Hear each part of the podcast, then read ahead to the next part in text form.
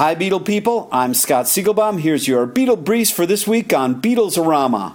As 2012 comes to a close, what can we expect from the Fab Four in 2013? Capitol EMI are rumored to be working on a Beatles mono box set featuring all their albums remastered on vinyl in mono. If it's as great as the stereo box set, it's worth waiting for. Will 2013 finally see the release of the DVD of Let It Be? Director Michael Lindsay Hogg hinted that he's been working on it.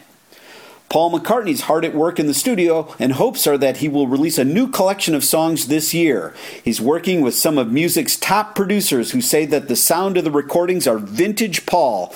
I'm sure Macca will continue his live shows through the year as well. And Ringo is also in the studio recording a new CD. He's taking his all star band on the road in early 2013 to Australia, New Zealand, and Japan.